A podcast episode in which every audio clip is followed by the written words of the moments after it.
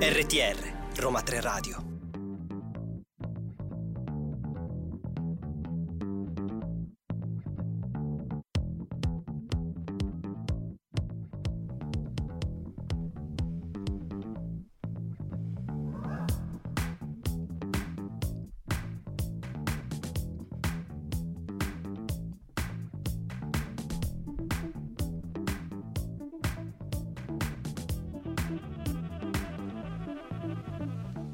Buongiorno, buongiorno a tutti. Oggi è il 21 dicembre, sono le 10 spaccate, siamo pronti per una nuova puntata di Break a Leg. Bellissimo, ciao a tutti. Ciao Alice. Siete, oggi siete con Alice e con Chiara perché Vittoria purtroppo è ammalata, quindi noi la salutiamo, gli mandiamo un grande abbraccio e ultima puntata prima di Natale.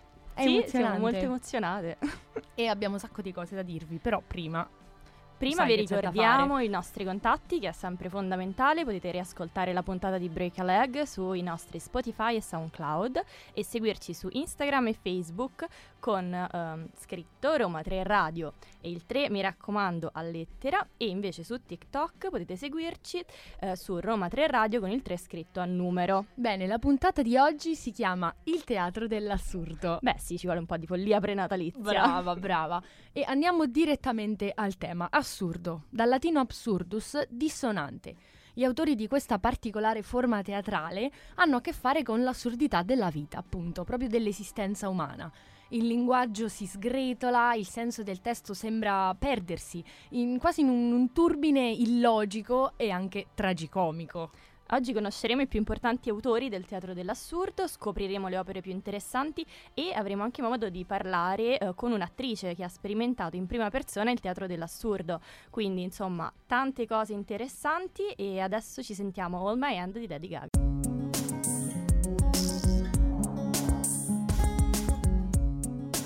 RTR Roma 3 Radio Il teatro dell'assurdo nasce a Parigi durante il secondo dopoguerra, tra gli anni 40 e 60, in un periodo di profonda depressione e crisi di valori, appunto siamo nel dopoguerra, quindi potete un po' immaginare il clima. La definizione teatro dell'assurdo è stata formulata dal critico Martin Esslin e perché non si tratta di una vera e propria scuola, ma di una serie di autori differenti.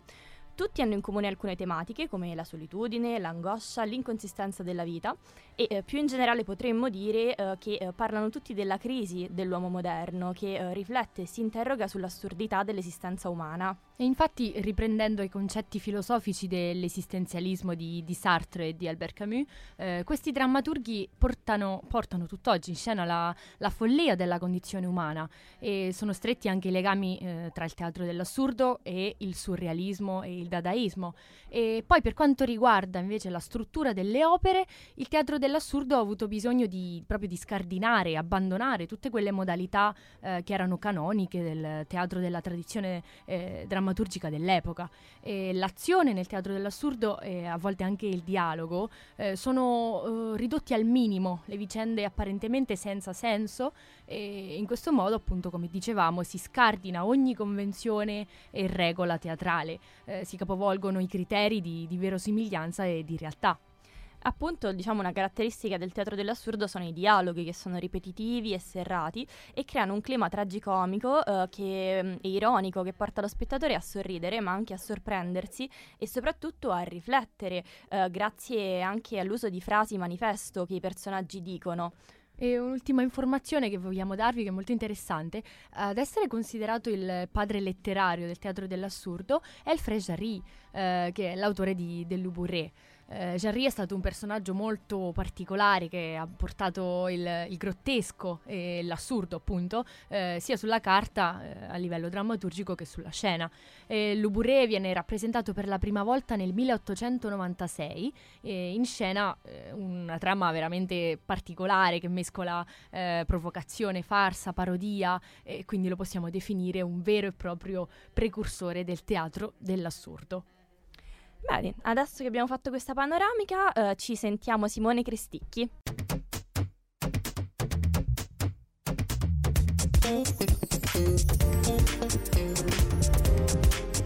RTR Roma 3 Radio Adesso continuiamo questo viaggio nel teatro dell'assurdo parlando un po' dei principali autori. Um, dopo avervi raccontato appunto vogliamo focalizzarci su alcuni autori che sono stati apprezzati uh, dal pubblico e dalla critica. È impossibile non partire da Samuel Beckett, scrittore e drammaturgo irlandese che è probabilmente l'esponente più conosciuto del teatro dell'assurdo.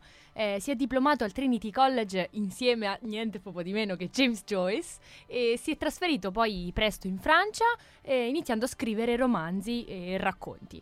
Nel 1952 ha pubblicato per il teatro Anatole Godot, il suo capolavoro di cui vi parleremo meglio tra un pochino. Sì, tra un attimo. Nel frattempo vi parliamo di altro. Infatti nel 1957 esce Fin de partie Axe Parole, che lo pongono subito tra i più discussi e noti autori drammatici del nostro tempo. E Beckett è riuscito a riassumere nelle sue creazioni il paradosso dell'era moderna e per questo è stato visto da tanti come il portavoce di questo disagio dell'era moderna. Non a caso nel 1969 ha vinto il premio Nobel per la letteratura. Niente di che, insomma. Beh, sì, meritato.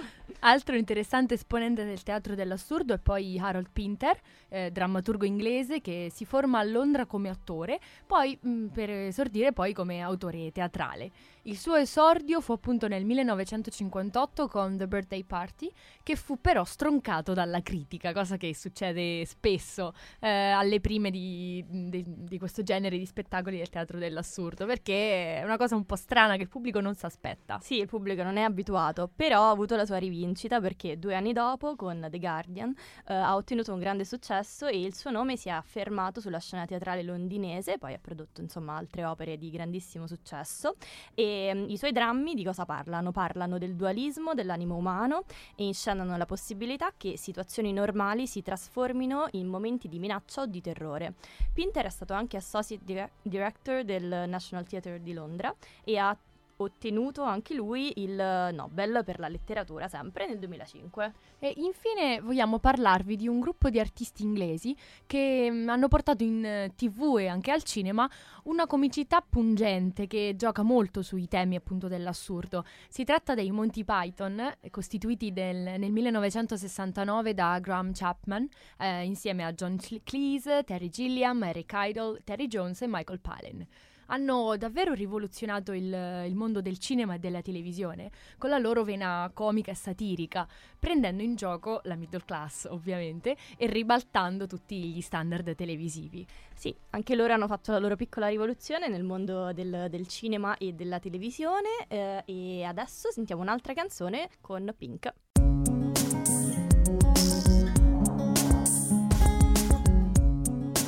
RTR Roma 3 Radio.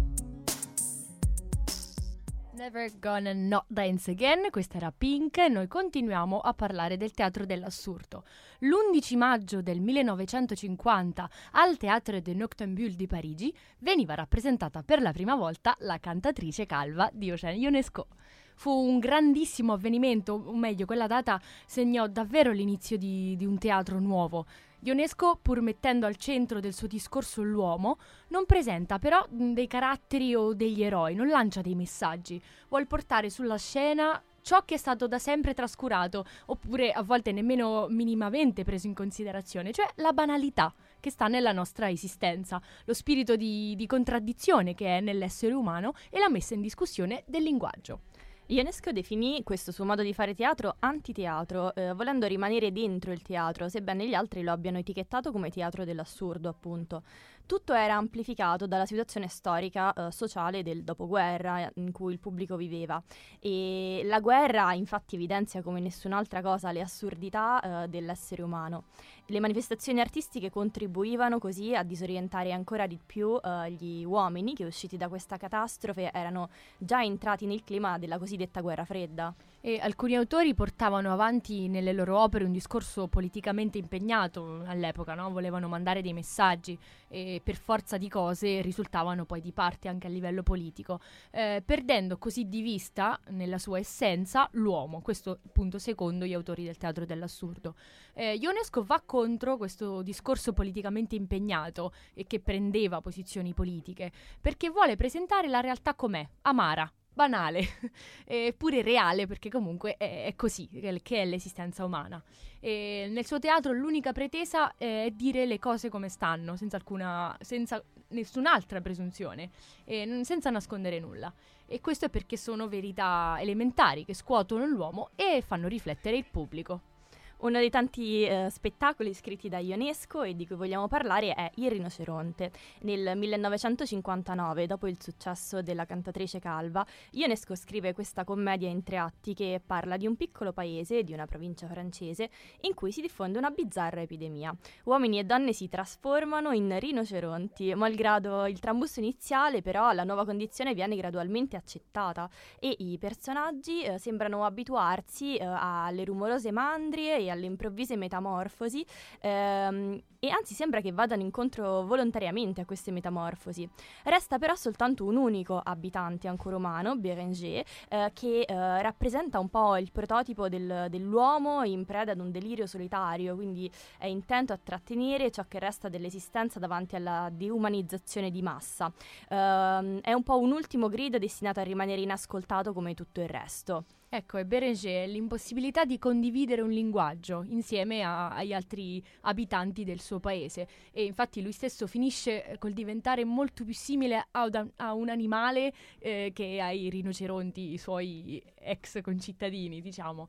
E, um, questi rinoceronti rigenerano un nuovo ordine sociale a partire proprio dalla loro comunità, dalla loro appartenenza reciproca a una stessa specie e, e tra di loro possono um, comunicare, invece Berenger non può.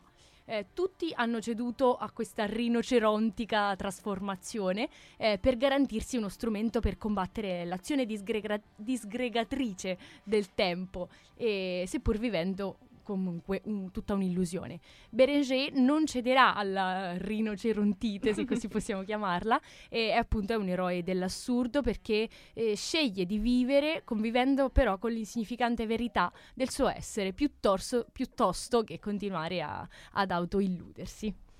Bene, in questo clima di Mamma mia, eh, eh, rinoceronti eh. assurdo, assurdo anche devastante. Eh. Sì, sì, sì. Ci risolleviamo un po' con solite chiacchiere di Francesca Michelin.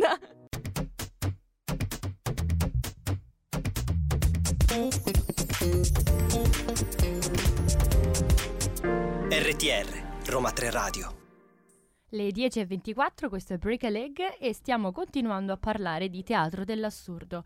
Iniziamo subito con una bellissima frase per uh, un po' farvi uh, gustare l'atmosfera di, di questo tipo di teatro.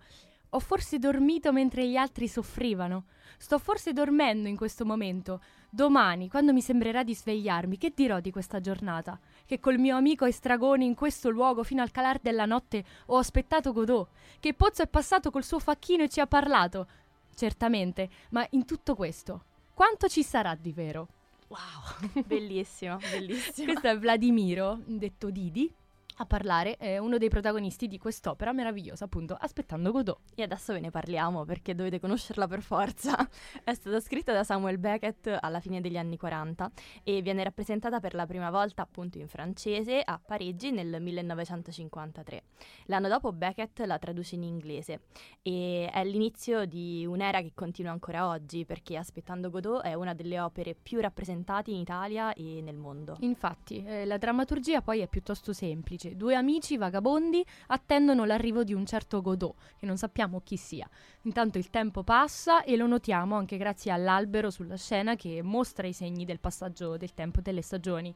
E, e anche aumentano le incognite sull'esistenza e, e la, la, disperazione dei due personaggi. Eh, questi litigano, poi rifanno pace, hanno freddo, hanno fame, si lamentano, eh, pensano perché non ci impicchiamo, ma poi si ricordano che non possono andarsene, non possono neanche morire perché aspettano Godot e Godot ovviamente non verrà mai.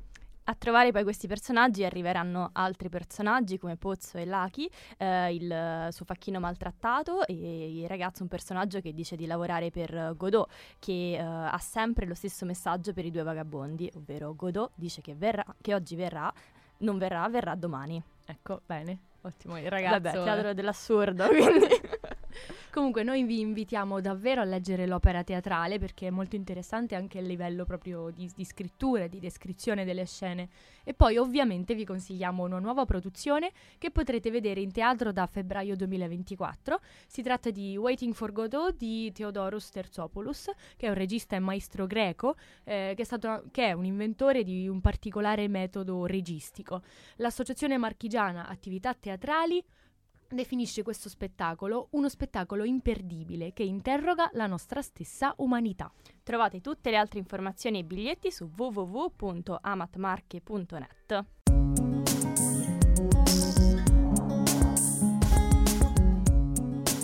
RTR Roma 3 Radio siamo arrivati al momento che noi preferiamo delle nostre puntate, ossia il momento in cui parliamo con le persone che davvero vivono il teatro e possono parlarci davvero eh, di quello che provano sulla loro pelle. Ci fanno un po' respirare esatto. l'aria del teatro. Oggi siamo con Milena.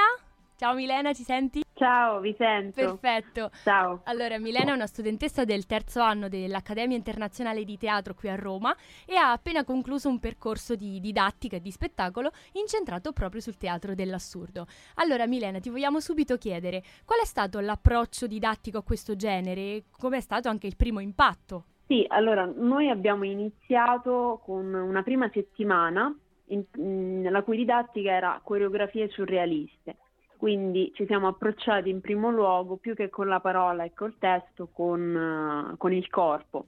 Quindi eh, esplorando tutta una serie di meccanismi come il rewind, il freeze, rallenti, accelerazioni varie, che sono elementi molto televisivi che avevano come obiettivo quello lì proprio di uh, fare una spersonificazione totale, ok?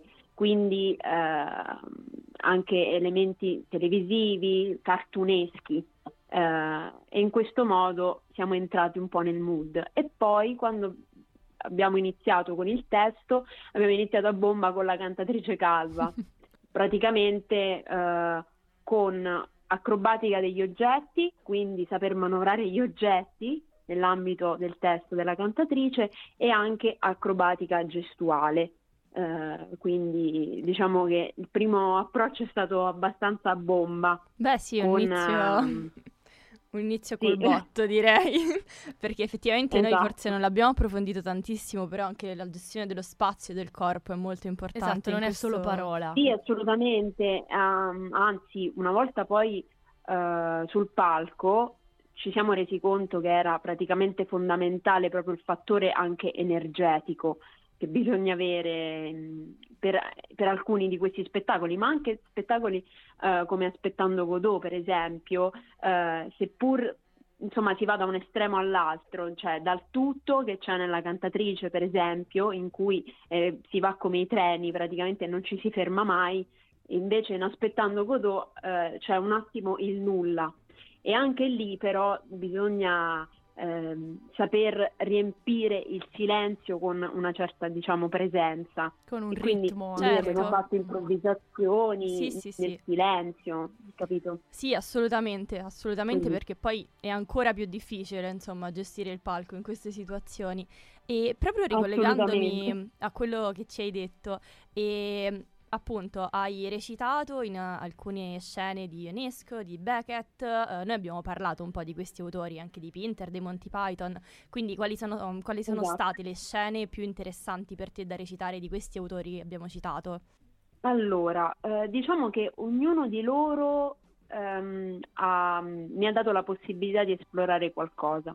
Io adesso sul palco ho portato, tra quelli che avete citato, Monty Python, con... Eh, addestramento per manager, uno sketch loro. Uh-huh. Eh, però, um, ad esempio, uh, facendo Aspettando Godot abbiamo fatto una serie di improvvisazioni nel silenzio, quindi saper gestire proprio il, um, il, nulla più totale, il nulla cosmico, che è molto difficile sul palco. Alcuni miei compagni l'hanno fatto, quindi grande. Um, in Monty Python invece eh, è stato molto bello ehm, farlo eh, prima in classe, abbiamo fatto praticamente un esame in cui eh, l'ambiente era praticamente una stanza e c'era il pubblico davanti, però erano molto vicini, ok? molto vicini, quindi ci si poteva permettere eh, un, un, tono di voce più basso, eh, dei tempi molto più dilatati. Invece quando è arrivato il momento di portarlo sul palco cambiava tutto, perché la percezione che il pubblico ha di uh, una cosa dal palco oppure guardandola tra- in televisione è totalmente diversa. Eh, certo. Quindi bisognava proprio avere un apporto energetico triplicato e soprattutto dei tempi molto più serrati, molto più improvvisi e penso che l'assurdo giochi molto anche su questo, su dei tempi veramente imprevedibili, imprevedibili seppur nella prevedibilità, perché poi alla fine sì, ehm, certo, chiarissimo, grazie mille. Scusami, io adesso mando un attimo la musica e poi riprendiamo l'intervista.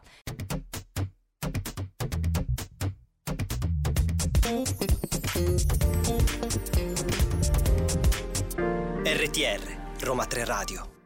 Siamo qui tornati a Break a Leg con Milena, ci senti? Bentornata. Vi sento, vi sento. Perfetto. Allora, riprendiamo a parlare con uh, Milena del teatro dell'assurdo che lei ha sperimentato in prima persona e quindi riprendiamo. Um, quali sono secondo te le difficoltà più grandi che questo genere pone davanti agli attori? Allora, eh, sicuramente come dicevo prima, il grande apporto energetico che devi avere sul palco, praticamente devi stare tutto il tempo a pallettoni e in quella in quell'energia che devi avere ci deve essere una grande precisione di linguaggio, ma soprattutto un grande ascolto, perché nonostante ehm, portiamo in scena magari cose che sono state provate e riprovate 10.000 volte per ore, ehm, sul palco un, succede una cosa, ovvero che si aggiunge un elemento nella partitura, ovvero il pubblico, le reazioni del pubblico. Certo. E soprattutto, eh, anche se ehm, nell'assurdo portiamo in scena eh, esseri umani personificati, meccanici, ovviamente noi attori rimaniamo comunque degli esseri umani che facciamo degli errori.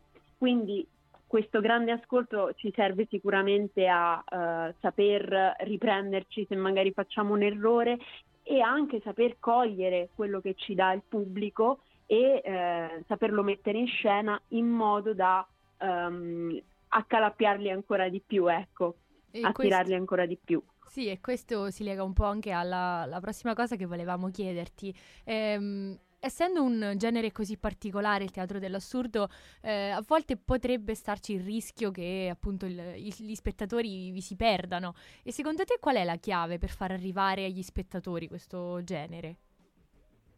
Allora, secondo me, eh, legandomi un po' anche a quello che abbiamo fatto la prima settimana, che era un approccio molto televisivo, um, alle cose, ecco.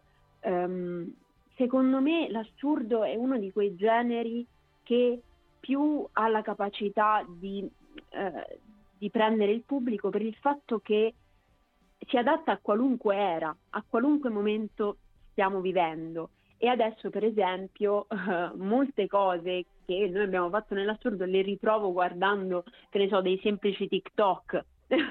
Ci sono molti meccanismi che eh, le persone adesso so, sono molto propri del, del, teatro dell'assurdo, ma che troviamo tranquillamente online.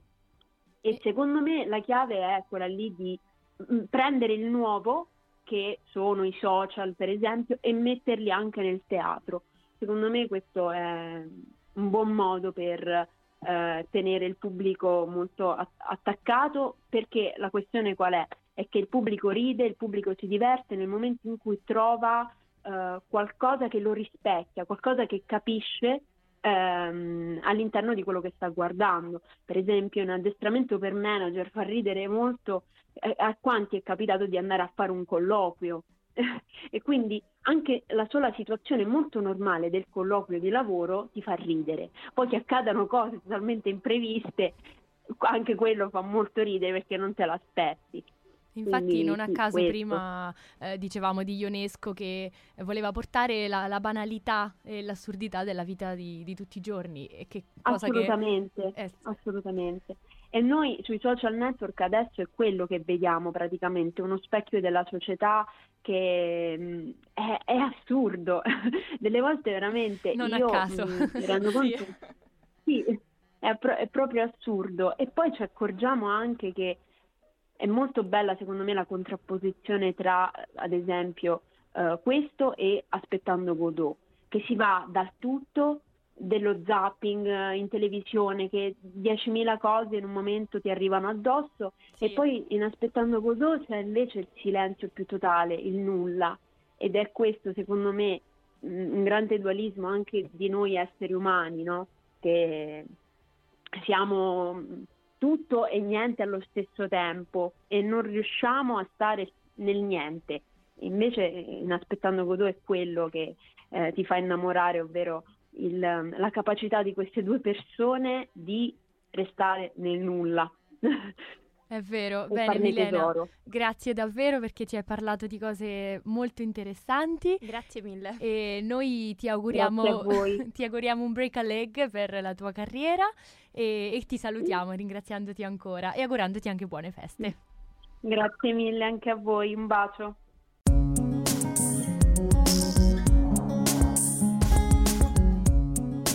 RTR Roma 3 Radio Eccoci qua, siamo su Break a Leg, abbiamo appena finito di parlare con Milena, la nostra esperta di teatro dell'assurdo, ma adesso siamo arrivati in un momento molto carino e particolare. Sì, perché, perché essendo il eh, Natale vogliamo un po' anche parlare, insomma, del Natale, visto che ci brava. avviciniamo alle feste e abbiamo pensato di fare cosa, Chiara? Dici un po'. Di parlarvi un po', di proporvi un po' di alcuni regali da fare durante le, appunto, le feste natalizie eh, a tema teatro.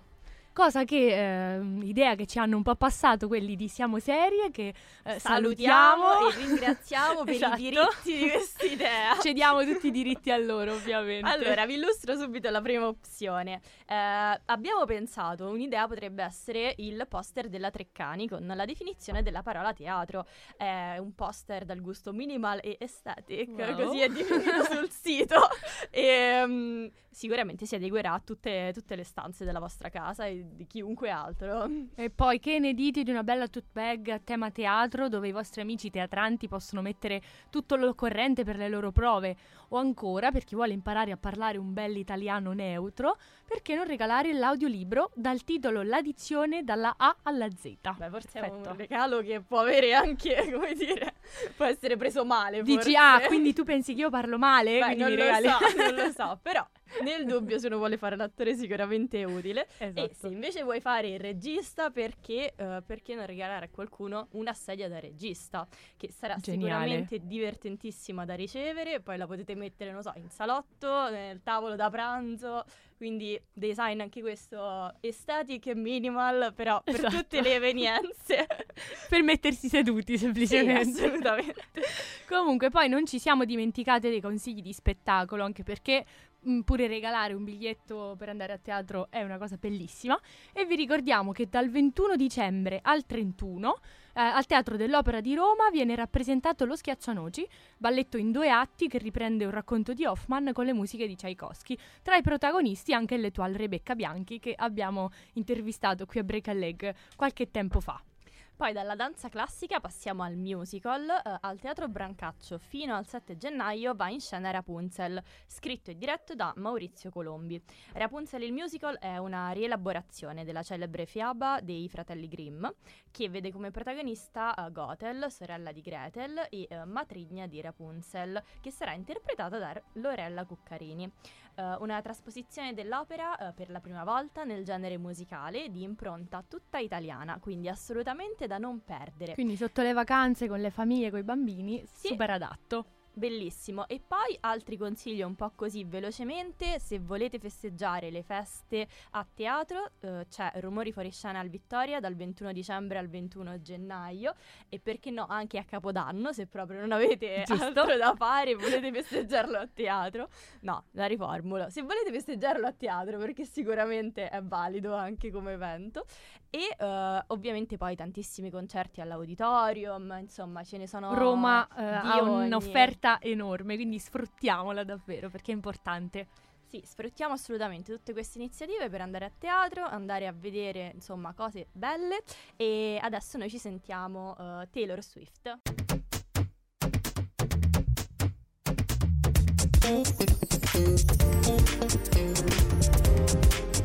RTR Roma 3 Radio.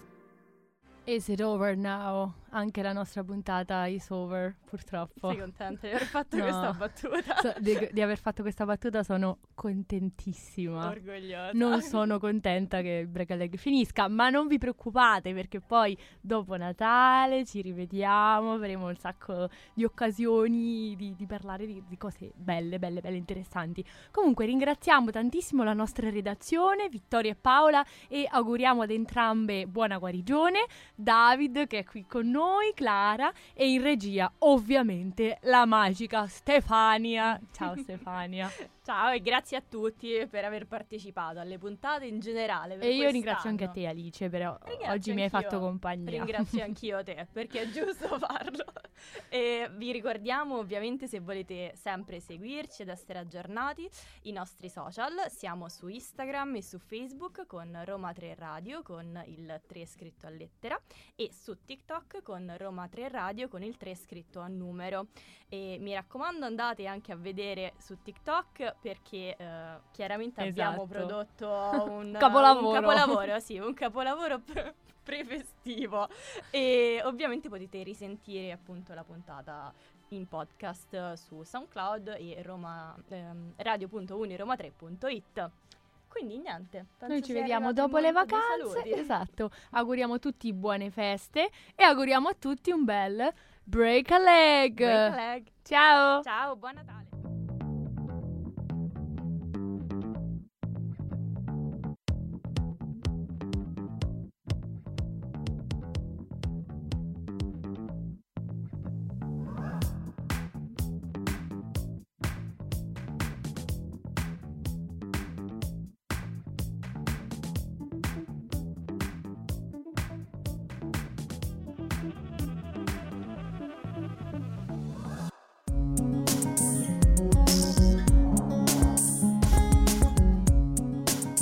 RTR Roma 3 Radio